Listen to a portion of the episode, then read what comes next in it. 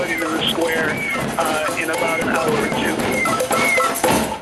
Welcome to ACFM.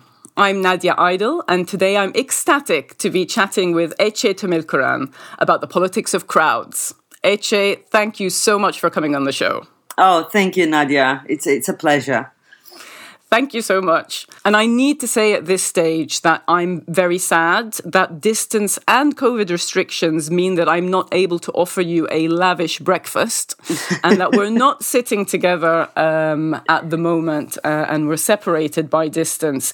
I love feeding my guests. I also love seeing them in real life. And I've got this za'atar made by Lebanese mountain monks, no less. And I think you would have enjoyed to have that, because I know you have an affinity with Beirut, but unfortunately, we are just sounds to each other at the moment. Consider that you owe me one. Okay, fine. That's a deal. That's a deal. And you did say, when you very kindly signed How to Lose a Country for me, which we'll talk about in a second, via my friend Mariam in Edinburgh, you said as you signed it in August 2019, next time face to face, and it didn't happen. But maybe next time. Maybe yes, next time we'll make it during a breakfast, and you can be sure that I'll remind you this breakfast. Okay, I will. Promise. I'm happy. I'm happy for that. And so I guess my first question to you is: do you have enough of the Turkish walnut jam that appears in the book to last you through the Croatian winter?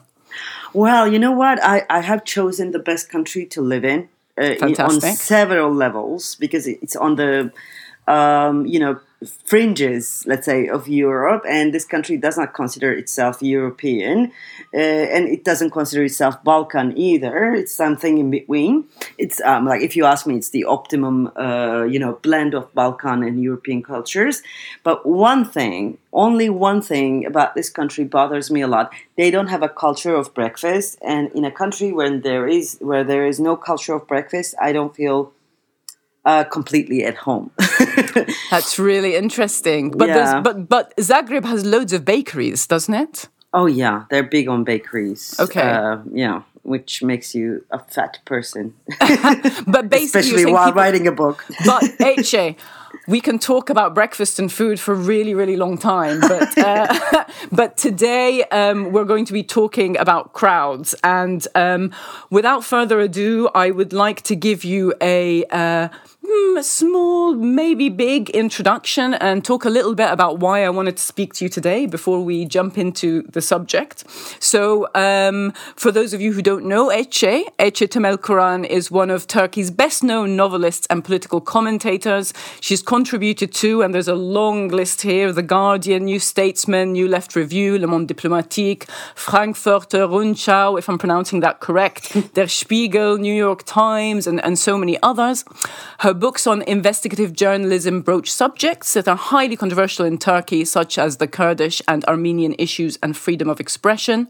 And your novel, Women Who Blow On Knots, it's won several awards, hasn't it? The Pen Translates Awards, but also something in Edinburgh, I think. And it's sold over 120,000 copies in Turkey in Turkish. And it's been published in translation in Germany, Croatia, Poland, Bosnia, France, with forthcoming editions in China, Italy, and the USA.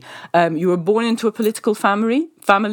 You studied to be a lawyer, but you never practiced your profession, except for once, to defend Kurdish children in a political class action as a symbolic act. And you were bored by law school, it says here. You started to work for the newspaper, which I'm not going to be able to pronounce. Could you pronounce it for me? Jumhuriyet. Jumhuriyet, okay, that sounds like the Arabic. During your second year in university, and then you grew in your journalism, and we'll get to this, you were fired from your job. It also says here that you've been voted twice as one of the 10 most influential people on social media, which is amazing, but also a terrible burden. How do you cope with that? I don't. I mean, like, I have long stories about this. When the term social media harassment was not invented yet, I was one of the victims of that harassment, which was, steered by the government trolls and so on. So, yeah, it wasn't invented yet, and I was the victim, so it felt so lonely, that place. But today it's easier because we now know that there are, we are living in a post-truth world, so it's easier to manage that kind of attack, I think. Yeah. And that's good to hear.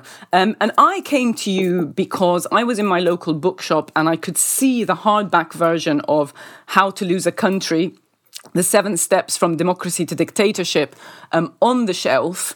And I I held up the book and the woman who worked in the bookshop came over to me and she said, look, if you buy one nonfiction book this year, buy this one. It's really good. And I really, really liked that. And there was something she was really saying, oh, this is really good. And I'm very, I have to admit, I don't buy nonfiction titles very often simply because I tell myself, why do I need to know the detail of all the bad news that I know anyway? So unless I feel like there's a call to arms or there's some kind of, action involved, I tend to get my news, from articles and pieces, etc., rather than from books. But I picked up your book, Ece, and I was addicted from page one. I mean, not only are you're just a great storyteller, and the plane in which you're discussing the step, the steps towards authoritarianism and how it happens. It's a different texture and a different level of conversation, whiwhich I've not found, since then, even in public discourse, even though it is being picked up a little bit more. But just a very, very quick synopsis of this book. You say that you wrote it as a guide for the West in an age of Trump and Brexit. Is that a fair representation? Well, yeah, but not limited to that, we must add, I think. And it's a book that brings together sort of, this is why I love it. So I've picked up some of my favorite bits. It's a book that brings together a story of, an authoritarian coup in 48 hours, the ice bucket challenge, Trump, Farage and Brexit, Margaret Thatcher's handbag, a frustrating chat between Aristotle and a right-wing populist, and my favourite bit, what it's like to feel like a panda up for adoption on a charity website, when faced with the question, what can I do for you? It's so beautifully written, and we're going to put a link to the show notes. I know it's not in the show notes, sorry. I know it's not. You're not your most recent work, but I highly, highly recommend this for anyone in the UK who's saying, what's happened to this country? What's happened to my neighbours? And what's happened to this world? And who am I? And how do I interact with this forward step of authoritarianism? So thank you for writing that book. Nadia, thank you. I really, really, really do love it. And I started a small Left book club just to talk about it. I brought it to my Left book club. I absolutely adore this book. And, not just in this book, but in other pieces you've written and, interviews with you. You discuss these very ACFM concepts, which we love discussing on the show, like, melancholy, joy, despair. And each one of these could be a 3-hour conversation between us. But unfortunately, we only have time for one today, and that is the politics of crowds. So with your permission, I would like to do a quick retelling of a story in the chapter called "Let Them Laugh at Horror" from your book "How to Lose a Country." Is that all right? And that will take us directly to crowds. Okay, so to set the scene for our listeners, so it's the morning after the night before. You're sitting around for breakfast with some friends, and you're being a killjoy, and your friends are saying to you, "The problem with you, Ece, why you didn't enjoy last night's dancing or party is that you haven't joined, quote unquote, the carnivalesque fun that comes out of being a part of the chemical brotherhood, i.e., You're misunderstanding all of these blank faces on the dance floor. What it is these people are high and they're happy. And you're saying, no, they aren't. They're basically atomized units. I think you said traveling in separately enhanced realities in this sort of situation of being neoliberal subjects. And everyone, you know, your friends who are veteran festival goers and burners, been to Burning Man Festival, I mean, are trying to, you know, cheer you up. And you're basically saying, no, there's something wrong with the way people are behaving in this way. But then you set your cutlery to one side and you say, I'm the goddamn Cinderella of carnival, real carnival, that is. And then there is a flashback to this moment where you should have been on a book tour, but you're not on a book tour. You are in the streets of Ankara. There's tear gas flying everywhere. The hem of your long skirt is tucked into your belt. Your shirt is wrapped around your face. And you're running through the streets wearing only one shoe. And you meet this man who's running after you, calling you Cinderella of the Revolution with your other shoe. You quickly exchange information. He finds out you've just lost your job. You find out he's this rich lawyer. And he's saying to you, buy Cinderella of the Revolution. This is the real thing. And you part. Mm. And at that moment in the book, you talk about crowds. And you talk about how pain and fear disappears and how it manifests itself in the crowd. So with that very, very, very long introduction that I've put there, I wonder if you could tell us a little bit about why and how you think fear and pain diminish in a crowd. Could you talk a little bit more about that? Oh, yeah. Well, when you're retelling this story, I went back to Gezi uprising, which was the real thing, the real carnival that made me the Cinderella of revolution with one shoe. These two stories, the chemical brotherhood that makes everyone so-called happy or, you know, entertain everyone, during the fashionable entertainment of our age, which is clubbing or like dancing and so on, and the other story where I have to be fearing for my life and so on during the uprising, during the protests. When you juxtapose these two stories, one can see that the system we are living in is actually replacing the real joy with manufactured happiness, which is a chemically induced state of being high. It always, bothers me. Maybe I'm too 19th century, but I do believe in communication among people. I do believe in talking. Maybe it's because I'm coming from Middle East as well. I do. You don't need to apologize for that.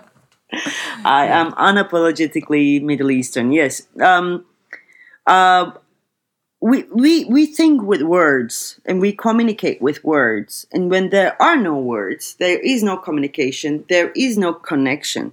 So what today's entertainment is doing to people is removing words from in between the people. So they are becoming atomized, as I told in the book as well. And what is interesting to me is they think that they are happy in that state, which is a tragic state of solitary, actually. And this replacing the joy with this certain kind of entertainment is something that is deeply embedded in our culture, in today's culture. And sometimes I think that this is only done for people, to make people forget the real joy of oneness, the real joy of human connection. And this is, the protests during Gezi or in Tahrir or in Madrid or in Occupy movements all around the world. What people are experiencing, what the crowds are experiencing, is a elevating moment, elevation, and a real joy of being together, even though the circumstances are very dangerous. I mean, like, mm-hmm. There's tear gas, there's plastic bullets, sometimes real bullets. You are risking, you're literally risking your life. But then the joy of it becomes unforgettable. That is why Gezi uprising happened in 2013, many people have died. Many people suffered. They lost limbs. They lost their sights, like people in Tahrir. Of course, if you ask people today, to those people who joined these protests, they wouldn't hesitate a second when telling that these were the best days of their lives.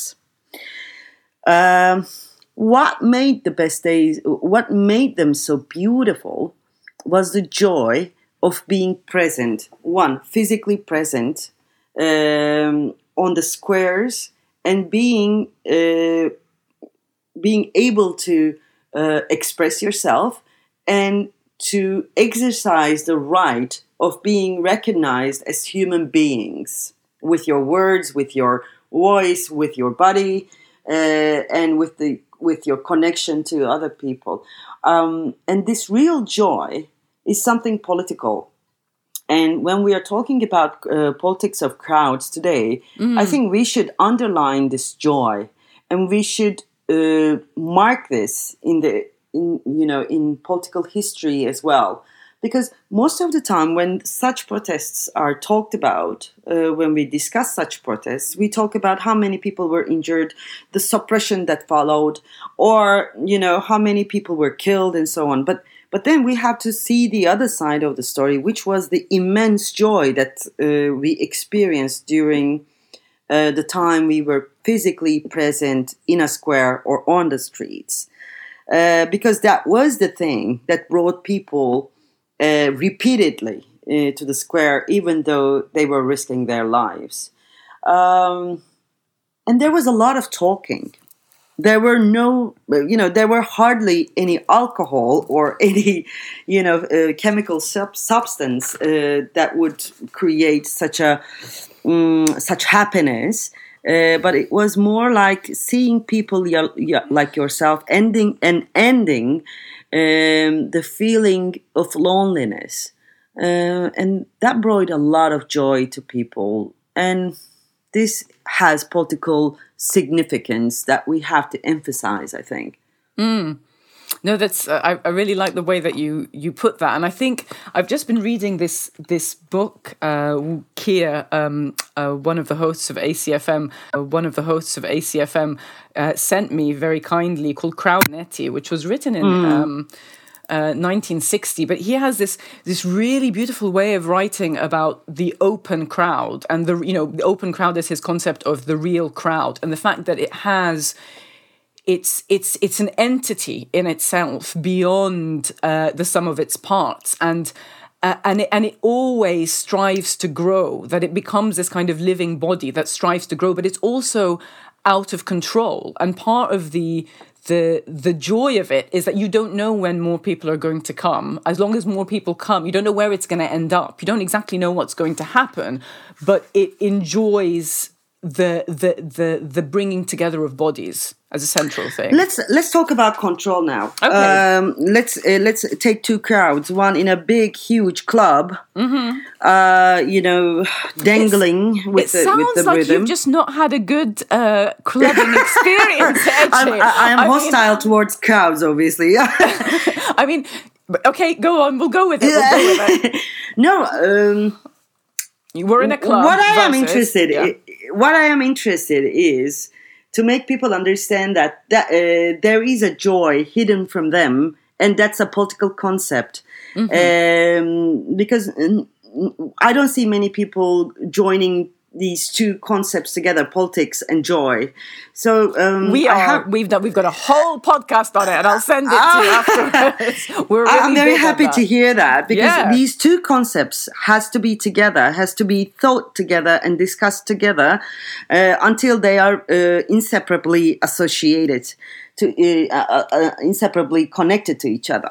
So, but people, you know, nowadays consider themselves having fun, being happy when in a club, dangling together, ironically, to a rhythm which is resembling to heartbeat. Heartbeat is the first sound we hear before we were born. We start hearing it when we are in the womb of our mother. So there is this heartbeat-like, you know, rhythm in the club, and everybody's, you know, playing along and so on. So I feel like we're in a womb all together, and people feel like they are free there because they are, you know, using whatever they are in, you know, they're surrendering to the rhythm and, you know, releasing all the tension and so on. Whereas what I see is infantilizing, you know, sound of heartbeat, which makes us feel like babies. And our insanity, so to speak, mind is controlled within the confines of a club. Whereas, you know, we are very much controlled there. On the other side, in the crowd, I do not agree with Canetti. There is a control. The body of the crowd controls itself perfectly well, in fact. And we have seen this during all the Occupy movements and Gezi and Tahrir and similar other movements in Hong Kong lately. But the control comes in a very specific way, which is not resembling to the conventional power structure that we know from state or any other political structure. The body controls itself without hierarchy, and that is one thing that is, you know, that we are going to be talking a lot, I think, in coming decades when we are restructuring the political institutions. I am hoping that we are going to inspire from that kind of control that is based upon self-governance and individual responsibility and common sense. Well, when I say common sense, it sounds like British common sense. I don't mean that. I mean, you know, basics of human morality. So there is a control there, but it is not from top to bottom, but it is in a horizontal way. The crowd is governing itself. So I think it is the best. I think it is something that might inspire all of us to reimagine the power itself, the idea of power itself. Yeah, I mean, I think that's great, and I might have misrepresented Canetti there. I think what I was trying to say is there's movement to it, and as soon as that movement stops, because he has this other interesting concept of the closed crowd, and we'll get onto that, you know, fascist, is there a fascist crowd thing in a second, but this idea that, you know, almost there is a movement to it, and it grows and grows, and it undulates into different directions. And that's interesting to think about in terms of the concept of the crowd and how that melds into, like you were saying, where the crowd became an occupation and where people actually sat down, and how that kind changes the movement of it, but also perhaps changes the expectation of it, and also who stays and who goes in an occupation, for better or for worse in that case. I had about three other things to say, and now I can't remember. So I think that was the thing I was going to say.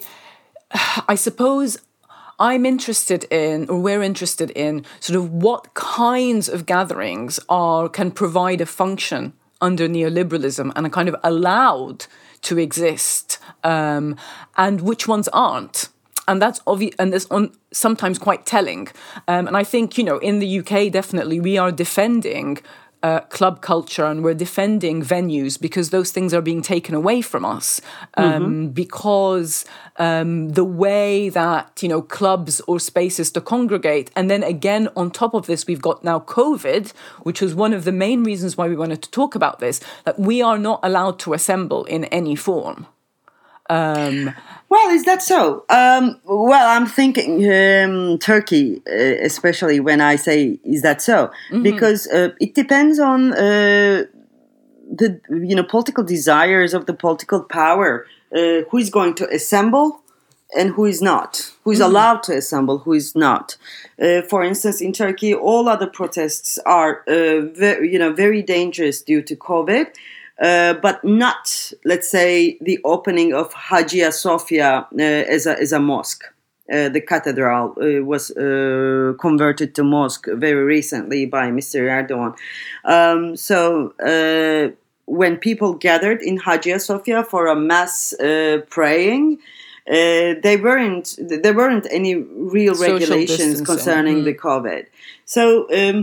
This is, of course, we all know that COVID has become a political tool in order to suppress the critics of the regime, in order to ban all the protests and so on in several countries, and Turkey is one of them. So, yeah, but on the other hand, you're right. I mean, like we know how to deal with pain, despair, or anger by coming together, and corona, the pandemic, obviously makes it impossible, so people are trying to find ways to express their contempt for such regimes.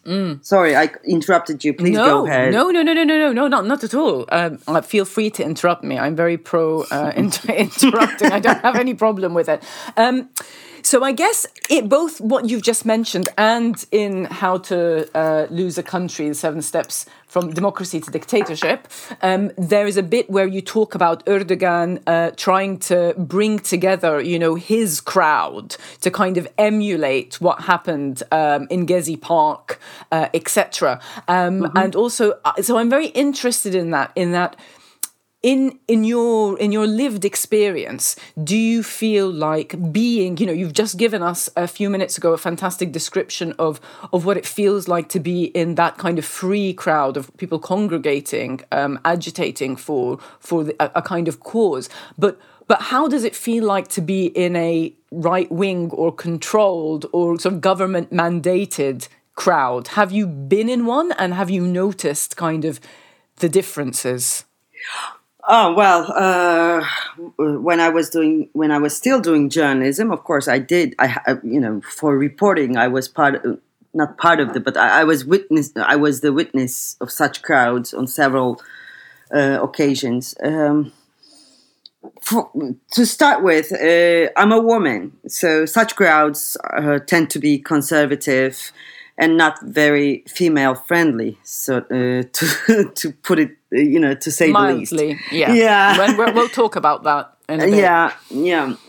So it is threatening. It's hostile, and that feeling of joy, that component of joy, let's say, is not there at all. There is anger, and there are less words, which is interesting.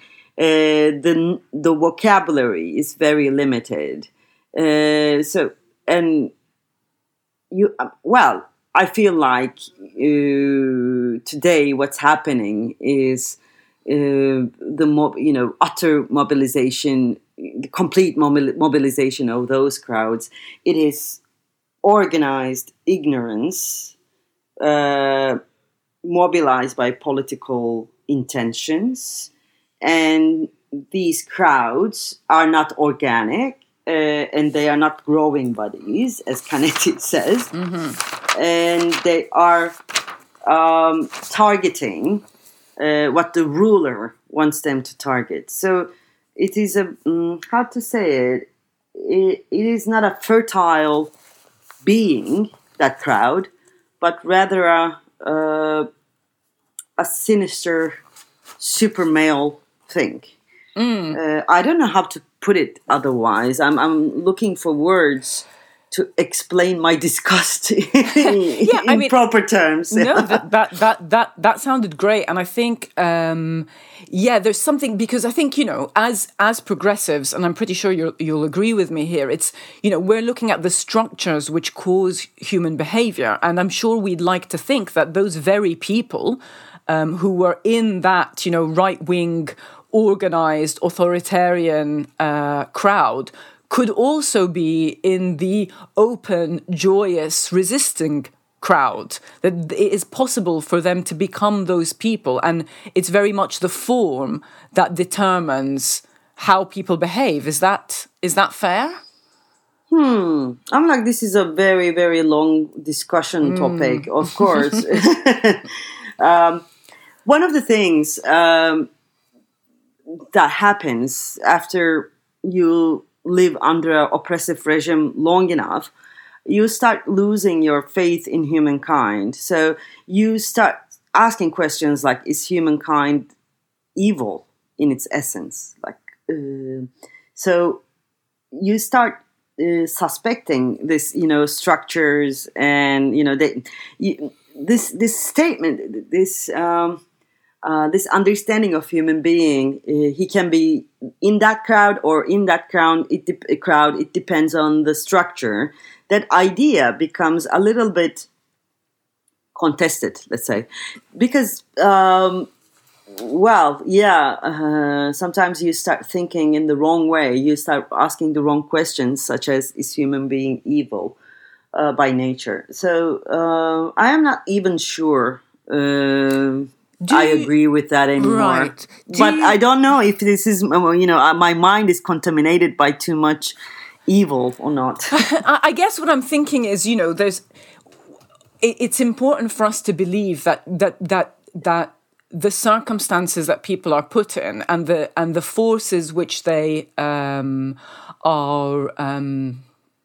I agree with the essence of that argument, obviously. Yeah, of course, in practice, I'm not expecting someone who, holds right-wing reactionary views on one day to suddenly, go to an amazing, beautiful, progressive occupation the next day in a crowd. I'm not at all expecting that. But I'm imagining, in the same way that people become right-wing and become attracted to congregating in those sort of crowds when the leader or when, and support X, Y, Z compared to a spontaneous occupation. It's like it goes both ways, right? People who are progressive can stop being progressive and vice versa, and therefore find themselves in those different kinds of congregations. I mean, we all know people, especially when you're in the Middle East. I know people who went from progressive to Islamic fundamentalist and back. In the West, I've met people who used to have really right-wing views, and other people who had progressive views and have changed, and how they then will interact with bodies in a public space. There will be a magnetic force pulling them from one to the other.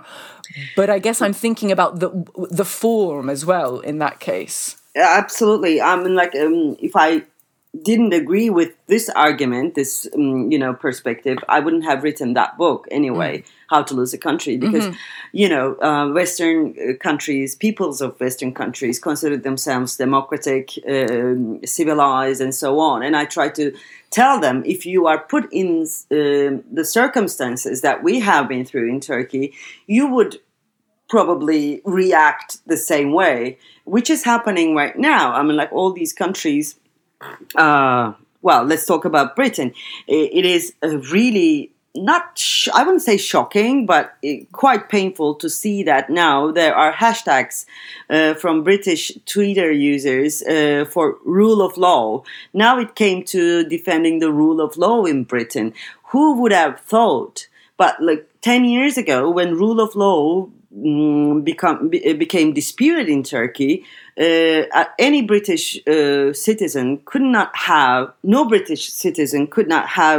thought they would have to defend rule of law in their own country. So what I agree with the main argument if right-wing populism, for instance, is, you know, if a country is subjected to right-wing populism, it goes insane in the same way like any other country. That's why I came up with the 7 steps, 7 patterns, so to speak, of this political mechanism that drives every country crazy despite the differences among those countries.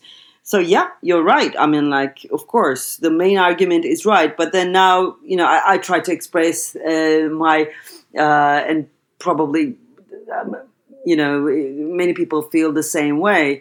And you start suspecting the human being itself because the suppression is so immense.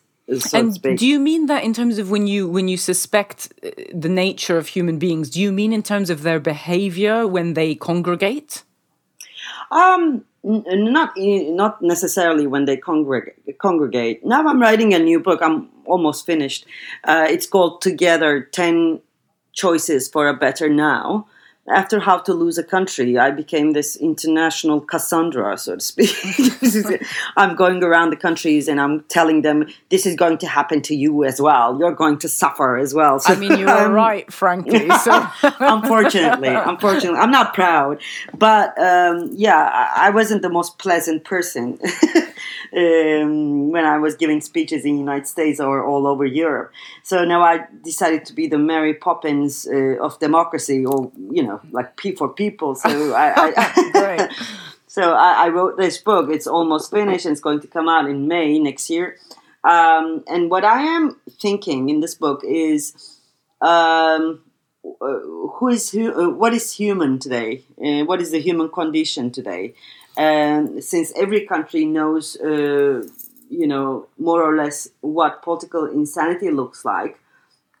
Since every country is contaminated by right-wing populist leaders with authoritarian inclinations, now we can sit down together and find a way out. Not only, I'm not talking about how do we get rid of these leaders, because I do think that it's bigger than leaders, these right-wing populist leaders. I think it is what we are going through globally is the result of a crumbling system, and when a system collapses, the human being collapses as well. So my question is, how do we rescue the idea of human from this collapse, system collapse? So, because many people, I mean, like, this polarization in every country begins the same way. You start dehumanizing the other, Imagine the Brexiteers and, pro-Europeans in Britain, or Trump supporters and Trump critics in the United States. Once the polarization trickles down to the lower levels of society, neighbors become enemies to each other. Friends become hostile to each other. The marriages break down because of this. I'm like, we've seen this in Turkey happening, and now it's happening in other countries as well. Over-politicization of the individual, intimate relations become a sociological problem, so to speak, societal problem. And when that happens, that idea of human is evil. That's why we are going through this, perspective becomes really dominant in the society. And I wanted to, I am kind of fast forwarding the film for the Western societies again. And I am talking from the point where I'm assuming they will arrive soon, which is human evil question. Because we've been there in Turkey. I mean, like, we experienced this as well and still experiencing, so to speak. Yeah, we are still experiencing it. So I am trying to deal with that question now. I am done with right-wing populist leaders, as you can see. You've done that. I've done that. Well, I've done my bit. Yeah. So, yeah.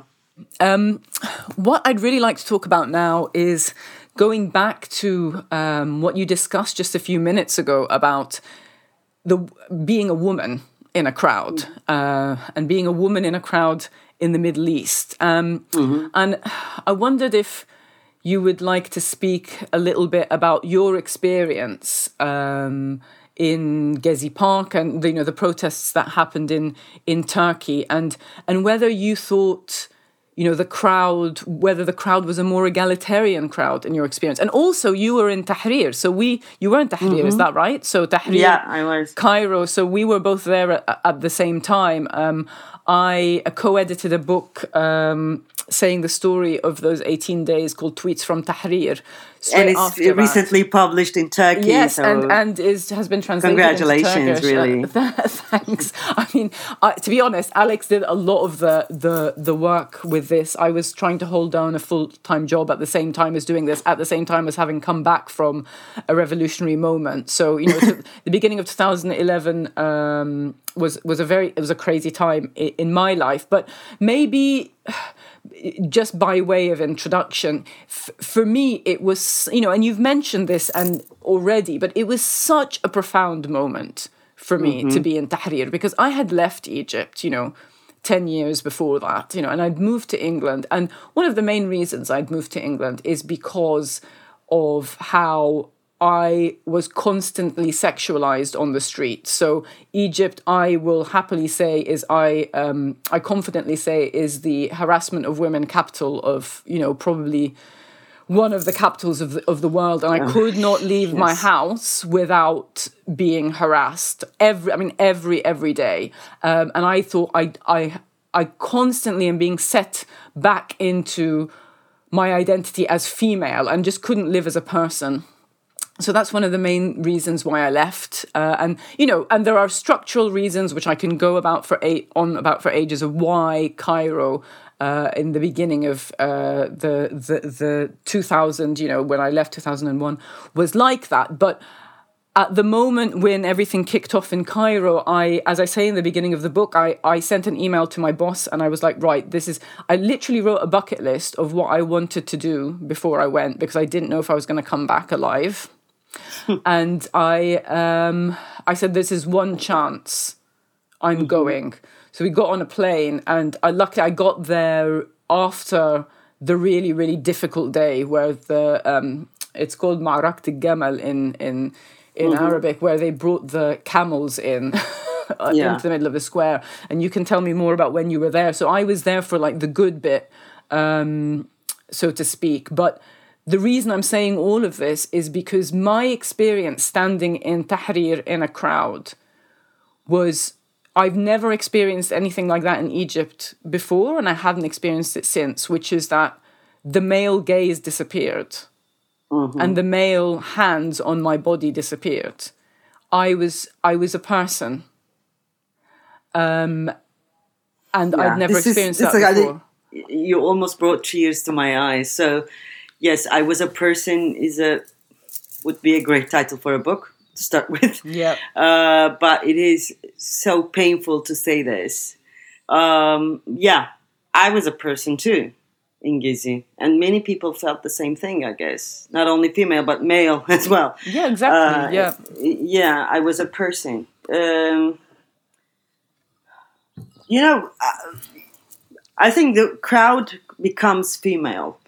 I don't mean, when I say female, I don't mean women dominated. I mean the female in the male is free to live itself as well in those moments of history when such joyful crowds come together to be recognized as human beings, to ask for to be recognized as human beings. Do you think it's the common enemy that does this? I mean, it felt like people were in a really almost bizarre and natural way, just very present, and everyone knew why they were there. And suddenly there wasn't any, harassment or violence or judgment on how much, money people had or not had, or what class you were from, or what gender, or where you came from. All of that disappeared. It was just people doing hilarious stuff Like, hilarious. The Egyptians are funny anyway, but like hilarious. And you talked about that as well. And it's this just endless togetherness of just people. But of course, as you mentioned, like, you know, and we say in the introduction to the book, Tweets from Tahrir, which nobody paid attention to when we did all of the media interviews, is that the reason why what happened, and we disposed the first dictator that we did in 18 days and we had in 7,000 years, you know, is because of the bodies of people putting themselves on the line, and the people who were killed and the people who lost their arms, etc. It's not because of Twitter, right? Mm-hmm. But it's, you know, although, you know, Twitter was a good organizing tool and also a good tool for broadcast, because the government had kind of cut all official. There was very clear official lines coming out, but it was just this kind of incredible space, and it is so strongly marked by the fact that men were not looking at me in the same way that they looked at me for the last, you know, 10 years of living in Egypt. It was just, I was not being looked at in that way. And it is so significant because it's completely different, because your life as a woman in that circumstance is completely different. Mm-hmm. Well, when I talk about Tahrir, Gezi or similar movements... But it wasn't the same, just to clarify, like in the atmosphere in terms of what women could wear and in terms of harassment, I don't get the impression that it was the same in... You know, Istanbul and Ankara, or was it like that in Turkey too? Well, and it's much freer. I cannot compare Turkey to Egypt in that sense, like the harassment sense, because I've been to Egypt. I know what you're talking about. It is horrific. It's really like terrifying. It's horrific. Yeah. But what I'm trying to say is, in those moments of history, I think people did not only protest, they also created miniature glimpses of the life that they want to live. They invented the future. Yeah. When I talk about such moments of history, some people think that I am romanticizing those moments. And several people think that, okay, what happened? Nothing. After that, nothing was... You know, it left no mark on politics, you know, neither Tahrir nor Gezi. I do believe that we have to keep talking about these moments of history, because it changed something. It didn't change the political institutions. Well, I mean, like in Egypt, you got rid of the dictator for sure, but then it was replaced with another one. Mm-hmm. It didn't change the political institutions. Let's put it that way. But these moments of history change the zeitgeist immensely. And it changes what's possible, because no one can take that reality away. No one can take that experience away from people's... And again, we're using this term bodies, but I think it's really useful here. Like, you cannot take it away from people's bodies that they had that experience. No one can take that away from me or the, you know, millions of other people in Egypt or the squares around the world. Absolutely. And also, it's a memory that cannot be erased, obviously. But it is not only a memory. I think it's going to be the inspiration of the new world we'd like to see, we'd like to live in. Without romanticizing, or without putting it down, without undermining it, we have to be talking about these moments of history to remind ourselves that we have done it once, so we can do it again. Mm-hmm. It cannot be repeated. I'm not saying that, but like, it changed the zeitgeist in that regard, because if you look at the world history since 1980s, the dominant motto of the world is there is no alternative. So in 2000, you know, beginning of 2000s, Occupy movements and, you know, Tahrir, Gezi and such, what's happening in Hong Kong as well. It's telling us that there is an alternative. Nobody's sure what that alternative is, obviously, but then they are removing that motto that built today's world.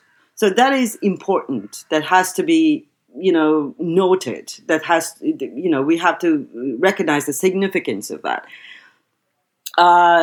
Going back to being a woman in such a crowd... yes, I felt like a person, and probably many male members of the crowd felt the same thing. But I think those, we talked about this in the beginning, that self-governing body of the crowd is also a female existence. I came to think that as well. Mm. Because, it, as I said before in the beginning of this conversation, it changed the very definition of power. So it changed the power from something hierarchical. Oh God. Hierarchical. I stumbled. It removed the hierarchy from the definition power, and it replaced with caring and compassion. So, and it had a power. That crowd had a power, and that power was built upon caring, compassion, and the understanding of leaving nobody behind. So I think this is a nurturing idea of power, which in my head is associated with femaleness. So those crowds are female crowds in their essence. I think it's also because, you know, the squares were not covered in urine, which is which tells me it's a female crowd, you know. Exactly. So, yeah.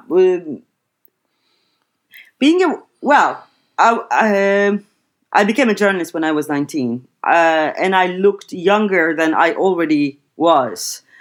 So I was constantly trying to look older, but I also tried to look powerful. Mm-hmm. What is looking powerful for a woman? I acquired my characteristic walk when I was 19. I'm stomping, which damages my ankles and my knees and everything. And I acquired this walk through journalism, because when you're a journalist, a female journalist, a young female journalist, you have to make people respect you in some way so that they answer your questions and so on. They take you seriously. My body reshaped itself through journalism. It is interesting. After I was fired due to my political columns, I had to reteach myself how to walk like a normal person, because I was no longer required to, appear as powerful. So I am, since 2012, I am relearning how to walk. I'm serious about this. Yes, yes. No, I completely understand. I understand what you mean. I do the same thing with my shoulders. So I have a kind of swagger when I'm walking into a room, because I want to have presence. So and the same as if I'm walking at home at night on a dark road, I also adjust, and all women do this, like to lesser or greater degrees, you adjust. You're very aware of making yourself small and or big. And, we shoulder that burden, especially if you're, in somewhere like a crowd. You're like, how do I behave at this moment for my safety and or to be able to get my point across? Do I make myself big, small, whatever? Exactly. And in those crowds, you are not constantly sucked in and spitted out by this existential vacuum operating on your body. You can be in the size you actually are. So that crowd gives you not only the right to act like a person and be treated like a person, but also it gives you your true size, which is so important, because I realize that female spine is constantly, diminished or puffed up by the things that we are talking about right now. For in certain circumstances, it reshapes itself constantly. So I really these like crowds, that. I really like this that. Revolutionary crowds gives us our true size, right to stand straight in our true size. Yeah, so this is important. This is healthy. Yeah, I would say. I love that. And I was thinking recently. I'm thinking about this again. I'm really interested in. I've mentioned this a little bit earlier, like form versus content. Debate. I take the form versus content kind of form. A concept to a lot of different things I'm thinking about. And I was thinking, did I get into left-wing politics because of the content of the politics, because I tend to think of myself as a moral person. I do think about it in terms of morality. I do think about right and wrong and justice. Did I get into that because of that, or did I get into it because of the crowd at a demonstration was so addictive? Because I you know, I went on my first demonstration, I was 20 in the UK. And, you know, as I've spoken on the show before, I joined a, you know, samba band or 40 people playing music in the street. And, you know, I basically did that for 15 years. Going to demonstrations was so a big part of me. And of course, you know, I absolutely would not go to a demonstration. I don't care about the cause or an occupation or Tahrir or whatever.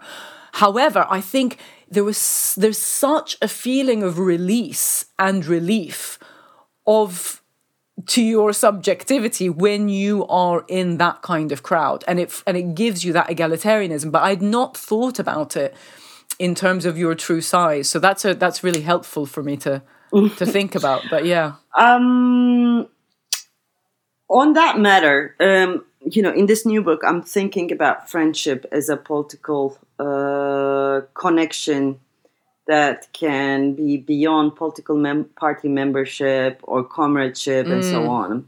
We've also done an episode on friendship. Yeah, lovely. You know, why we are going to those, why we are supporting or why we are part of this progressive crowds, let's say, because they are offering friendship, whereas the conservative crowds or, you know, authoritarian crowds, they are offering protection in return of submission. That's interesting. Which is not an equal and just relationship, whereas friendship is the ultimate form of justice in human connection. So that is why we are choosing progressive crowds, because we want to be friends, because friendship is the place where we are in our true size as well. So form and content in that sense is compatible to each other. They are inseparable in a way. But isn't there also something about being able to genuinely, you know, like you did with, you know, rich lawyer who ran after you with your ballet pump, with the tear gas running everywhere. Like, isn't there also the opportunity for genuine, authentic connection with people who are not your friends? Like, there is no history to this relationship beyond the fact that you're in this space at this time and you know why you're there. In this crowd, you know why you're there. You might not start as knowing why you're there. You might have stumbled along to the crowd, but once you're a part of this, this, like you said, this organic, fertile being, you're able to very easily, you know, and especially for somewhere like the UK, where in the South and in Greater London, there isn't a culture of just talking to anyone randomly, especially at this time. What, you know, even last year when I went along to see what was happening with the Extinction Rebellion stuff, it's like you can talk to anyone.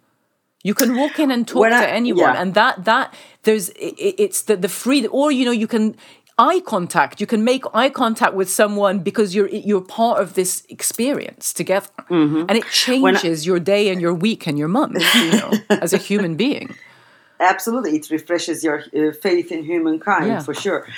When I talk about friendship, I don't talk about friends, being friends, intimate relation or so on. I talk about friendship in an abstract form. That's why you say, you know, even you don't know, you can be friendly or you can establish friendships right away, right then, because that crowd offers you this abstract friendship where everybody is equal and where there will be justice. That's why it attracts so many people, and that is why there is joy there. And trust as well, I think. And trust, there's an absolutely, which I think is really, I mean, it's definitely from, you know, a female perspective, you know, there's that the trust is so central because we've had so many interactions, or at least we perceive interactions with, you know, the male crowd as quite different. But then I want to tell something a little bit, you know, let's, if you talk about Tahrir, Gezi, feeling like a person as a female and so on, I am following what's happening in Western societies as well nowadays. So what we attributed to darker nations, quote and unquote, as being oppressive of women, you know, where women are not counted as persons and so on. I think this this perspective, this understanding of women or female, let's say, is now spreading towards the Western countries. I mean, 100%. And you said it in, I think you were doing a talk in Bristol where you said misogyny is the wingman of fascism. Absolutely. And I love that. So, I mean, oh, yes, yes. Oh, we're definitely going that way here. I mean, the misogyny in all of its textures is growing in the UK. It's not experientially the same. I can still walk down the street, you know, with less of the male gaze, but much less of the male gaze, but in Greater London where I am, but... Yes, it's coming. I mean, it's on Twitter. It's in legislation. It's on the street. Yeah, I'm like, and this was associated. The oppression on women was associated with Islam and certain practices of Islam for such a long time that I think Western societies thought themselves a sort of immune to this misogyny that would come together with the package of fascism. Which reminded me, by the way, in Amsterdam, when I said that, Netherlands would be also subjected to right-wing populism, a journalist asked me, but, we are a Christian country. So, there are people, and you did a massive educated eye roll people. And face oh, God. Yeah, go. I mean, it's in the book. I think it's in the book as well. So, yeah. As you said, I'm like, I keep telling this misogyny is the wingman of fascism. And the problem is some Western societies does not see the alarm bells ringing, not enough, because this misogyny does not come like in overnight beating up the women. It's just this insignificant change in law. Or, this a little bit rise in the self-confidence of the male around on the street and so on. I think, we should be aware that this is coming towards the civilized societies as well. People should be more aware of this. I think Americans are aware because otherwise the pussy riot wouldn't have happened. It's not pussy riot, I'm sorry. The women's walk against Trump. Trump, which we had here as well. Absolutely. But then people should be, ready to face the worst. I would say it's interesting though, because it is really difficult to see if you're not looking out for it. I think if you don't have that structural analysis, it's there's historically one of the most successful parts of patriarchy is that women doubt themselves first. So, you'll get more looks in the street or, this tiny bit of legislation will be changed or not changed or like suddenly men start behaving this way or that way in public space. And the first thing that women do, I think everywhere is go, it must be me. Let me check myself. I'll go talk to people first rather than on instinct be like, this is bullshit. And I think women have tried to say this is bullshit, there's all sorts of other caveats. And obviously, as we mentioned in the beginning, with COVID, there is that big thing, which is, it's the thing which is making everyone go, we'll deal with this first and we'll get to you women later, which over history has always happened. But what I'd like to do to take us back to the crowds on this is just very quickly, maybe, I realized, both reading your work and Canetti and other people yesterday, I've never been in a crowd of just women. In fact, no, that's not true. I think I have been once. You're talking about the demonstrations. I mean, I've played in 40-piece female bands where I've mostly been surrounded by women in the street, and it's very powerful and it feels different. But I think there's this only once, this Trump demonstration where it was a women's demonstration. It was only women. But I think the truly women only crowd is different. It's got a different power. It is powerful, but it has a different power. But if you notice, and you tell me if I'm wrong, I have never seen any that reflected in any media. I've never seen a picture. I've never seen a movie. I've never read a book. I've never listened to a podcast. Where it's not a pack, not a group, a crowd of just women. And I think that's interesting. That is interesting, yes.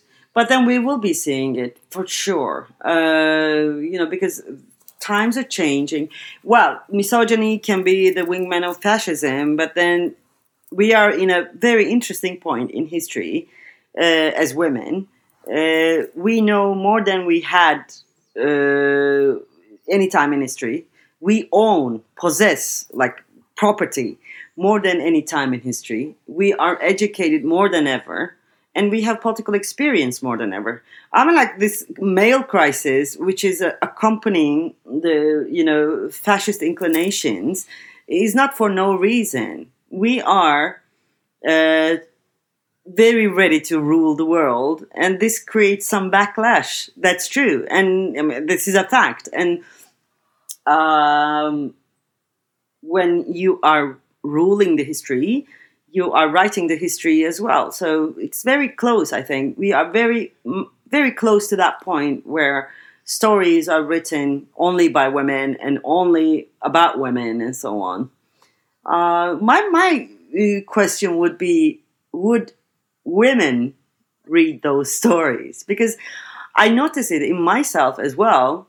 Not now, but before I noticed it.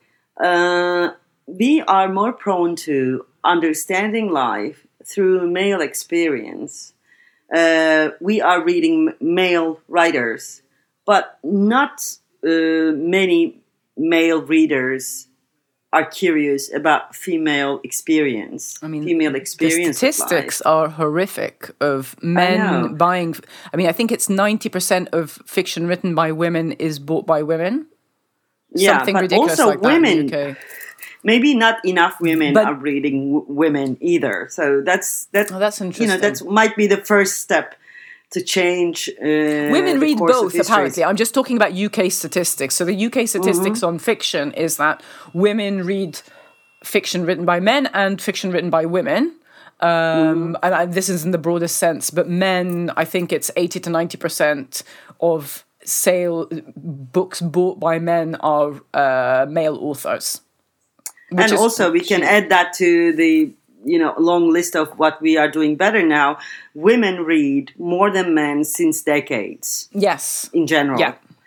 So, yeah, this naturally changes the zeitgeist, changes the patterns of history. So we're going to be seeing a lot of women-only crowds, I think, very soon. Yeah, that's interesting. What will it look like? And what will it be? Beautiful, like? I would say. And of course, I mean, I don't know if you have the same perspective, but I think as you were saying, why do women like not want those stories or not want that? And I think, there is a tension with women who are brought up, under increased Islamicization, like, myself in Egypt and presumably, you as well, where you're kind of suspicious of this segregation because it's like, oh, I don't want to be in these like women-only spaces because you associate that with Islamism. Whereas, of course, when I then got my political education in, broader feminism, I understood the importance of, women-only spaces or women-led spaces from a different perspective. So I find that I struggle with that because I don't want a society where, you walk into a room and the men are on one side and the women are on the other side, because that makes my skin crawl, because that reminds me of Islamism. But yeah, it's just an interesting one to think about from a Middle Eastern perspective. Just a funny story about this. Please. When you're a journalist, you are something in between always. You are not considered a real woman, but then always... you are not considered a real woman, but then you are not journalism in rural areas, especially. You are invited to the men section, but then you are not treated. Everybody is like kind of tense because of your presence as a woman, and then you end up in the women's section, like as time goes by, and then women do not know what to do with you. They send you back to the men's section. I've been through this for so many times. So I mean, I know what you're talking about from Egypt.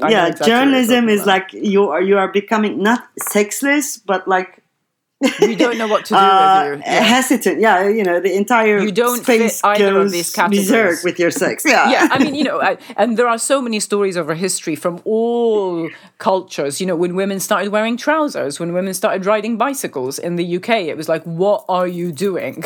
You know, it was like a big, hang on a minute, you can't wear trousers.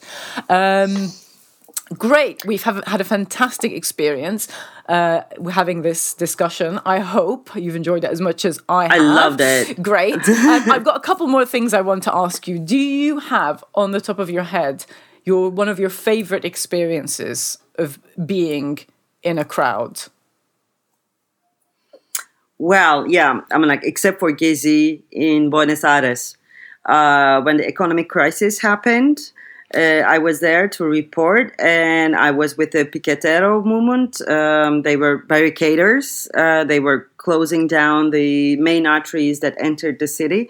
And I was there with very young women fighting the police, and some of them had their babies with them. So I think that was one of the most interesting and joyful experiences as well as Porto Alegre, the first World Social Forum. It was at night, and we were drinking caipirinha and doing salsa and talking about revolution and so on. I was very young, by the way. And so, yeah, I think these were the best experiences.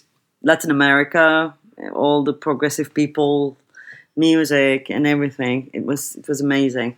Thanks for sharing that with us. I think for some of your different books that you've written, and people should go and check those out as well, because it definitely sets a certain mood. So, Ece, thank you so much for speaking to me. Thank you, Nadia. You were awesome. Thank you. Thanks a lot.